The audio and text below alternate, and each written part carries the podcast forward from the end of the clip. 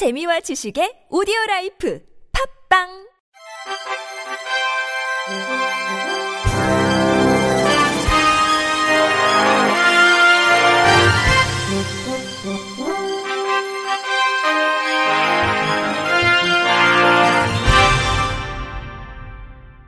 청취자 여러분 안녕하십니까? 십일월 십육일 화요일 케이비에스 뉴스입니다. 한국은행이 현금 액면 식별에 어려움을 겪는 시각장애인들을 위해 모바일용 앱 개발에 나섭니다.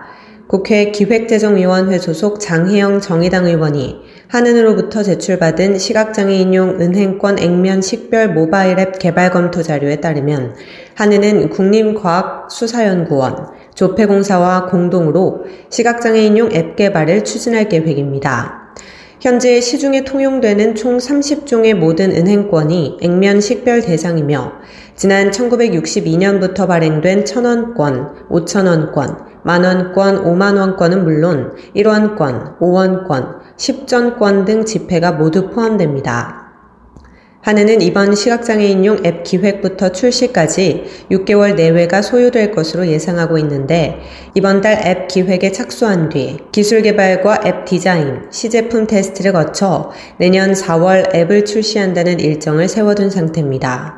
한은은 앱 개발 프로젝트 전반을 총괄할 계획인데 한은, 국과수, 조폐공사 등 세 개 기관이 공동으로 앱을 기획하고 설계하면 국과수와 조폐공사가 앱 기술 개발을 진행할 예정이며 앱의 인터페이스 디자인과 사호 관리는 외부 전문 업체에 맡길 방침입니다. 앱 설계와 테스트 과정에서 사용자 의견을 충분히 반영하기 위해 시각장애인 단체들의 협조를 받아 이십 명 내외의 자문단도 구성할 계획입니다. 앱 시제품이 제작되면 자문단 테스트를 통해 앱을 수정 보완키로 했습니다.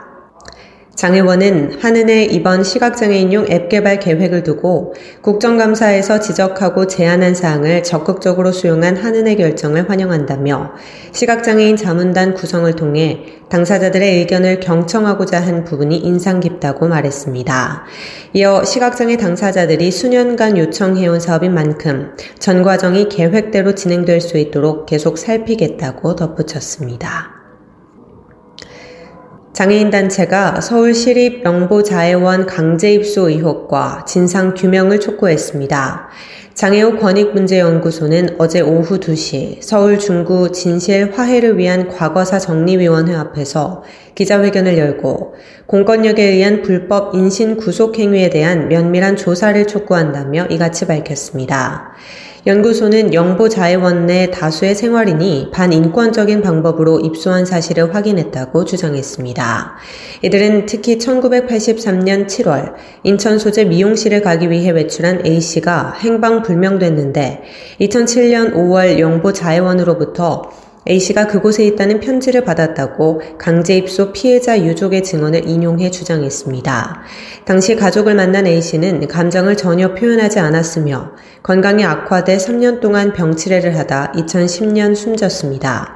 연구소는 영보자애원은 개소 당시부터 생활인의 가족을 찾기 위해 디엔에이 검사 등을 실시한다고 했으나 A씨는 이십 년이 훌쩍 지나서야 집으로 돌아올 수 있었는데 그 시간 동안 도대체 무얼 했는지 책임을 묻지 않을 수 없다고 비판했습니다.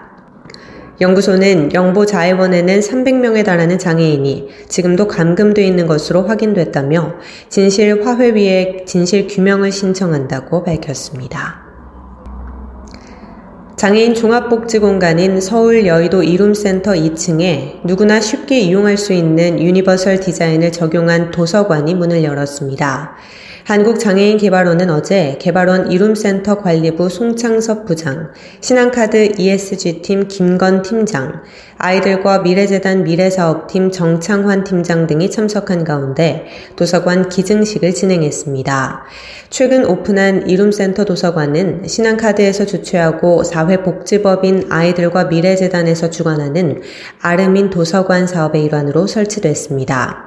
아르민 도서관은 모든 사람이 평등한 조건에서 도서를 통한 학습을 지원받을 수 있도록 기관의 특성에 맞춰 독서 및 지역사회 문화 공간을 조성하는 사업입니다.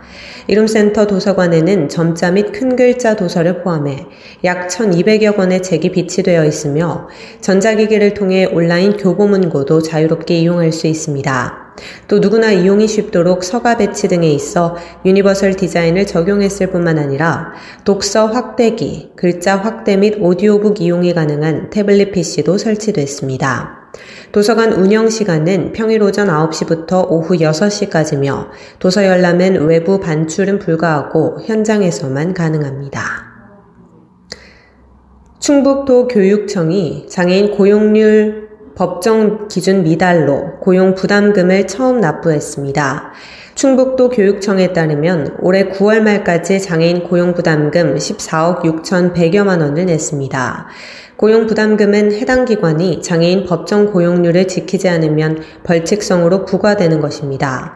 부담금은 법정 기준에 미달한 한 명당 백십오만 원 수준인 것으로 알려졌습니다. 충북도 교육청이 이 부담금을 낸 것은 올해가 처음입니다. 올해 도교육청의 장애인 고용률은 법정 기준보다 일 점 오일 퍼센트포인트가 낮은 일 점 팔구 퍼센트에 그쳤습니다. 정부가 지난해까지 교육기관에는 고용 부담금을 부과하지 않았으나 올해부터 본격적으로 적용하면서 충북도 교육청도 고용 부담금 납부기관이 됐습니다. 도 교육청 관계자는 교원의 경우 장애인 지원자가 모집 인원에 미달하기도 해 법정 기준을 갖추는데 어려움이 있다며 장애인 고용을 위해 적극적으로 노력할 것이라고 말했습니다. 제십오 회 전국장애인 육상선수권대회가 내일부터 십구 일까지 사흘 동안 경북 구미시민운동장에서 열립니다. 코로나십구로 인해 작년 대회가 취소됨에 따라 이 년 만에 개최되는 이번 대회는 대한장애인육상연맹과 경상북도장애인체육회가 공동 주최하고 경상북도장애인육상연맹, 구미시 장애인체육관이 공동 주관합니다. 이번 대회는 아이피씨와 아이에이에이에프의 경기 규정에 의한 장애인 육상 대회로 열일곱 개 시도에서 사백오십여 명의 선수단이 참가해 육상 트랙과 필드 종목에 갈고 닦은 실력을 발휘할 예정입니다. 대회를 공동 주관하는 구미시 장애인체육관 김숙희 관장은 이번 대회가 선수들의 개인 기량을 점검해 좀 더 성장할 수 있는 대회가 될 수 있도록 최선을 다해 준비하겠다고 말했습니다. 제주 지역 한 장애인 사회복지단체에 근무하다 보조금 수천만 원을 빼돌리고 인터넷 도박에 탕진한 사십 대 남성에게 징역형의 집행유예가 선고됐습니다. 제주지법은 업무상 횡령과 사회복지사업법 위반으로 재판에 넘겨진 만 살 A씨에게 징역 일 년에 집행유예 삼 년을 선고했으며 보호관찰 일 년과 사회봉사 삼백이십 시간을 명했습니다. 장애인을 위한 사회복지사업을 하는 비영리단체 회계 담당 직원인 A씨는 이천십구 년 오월부터 지난해 칠월까지 단체가 제주도에서 지원받은 보조금과 회비, 후원금 등 오천칠백오십여만 원을 횡령한 혐의를 받고 있습니다.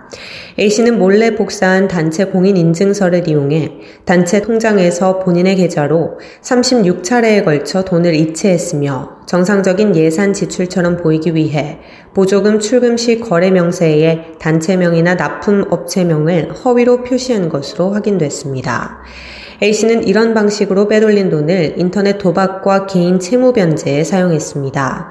재판부는 이 사건 범행은 그 경위와 내용, 방법 등에 비춰 죄질이 좋지 않고 범행 기간도 비교적 긴데다 금액도 적지 않다며 다만 피고인이 잘못을 인정하고 있고 초범인 점, 횡령액을 변제한 것으로 보이는 점 등을 고려했다고 양형 사유를 밝혔습니다. 끝으로 날씨입니다. 내일은 전국이 대체로 맑다가 오후부터 차차 구름이 많아지겠습니다. 내일 아침 최저 기온은 영하 사 도에서 영상 칠 도, 낮 최고 기온은 십이 도에서 십칠 도가 되겠습니다. 바다의 물결은 서해와 남해, 동해 앞바다 모두 영 점 오에서 일 미터로 일겠습니다. 이상으로 십일월 십육일 화요일 케이비에스 뉴스를 마칩니다. 지금까지 제작의 권순철, 진행의 조소혜였습니다. 고맙습니다. 케이비씨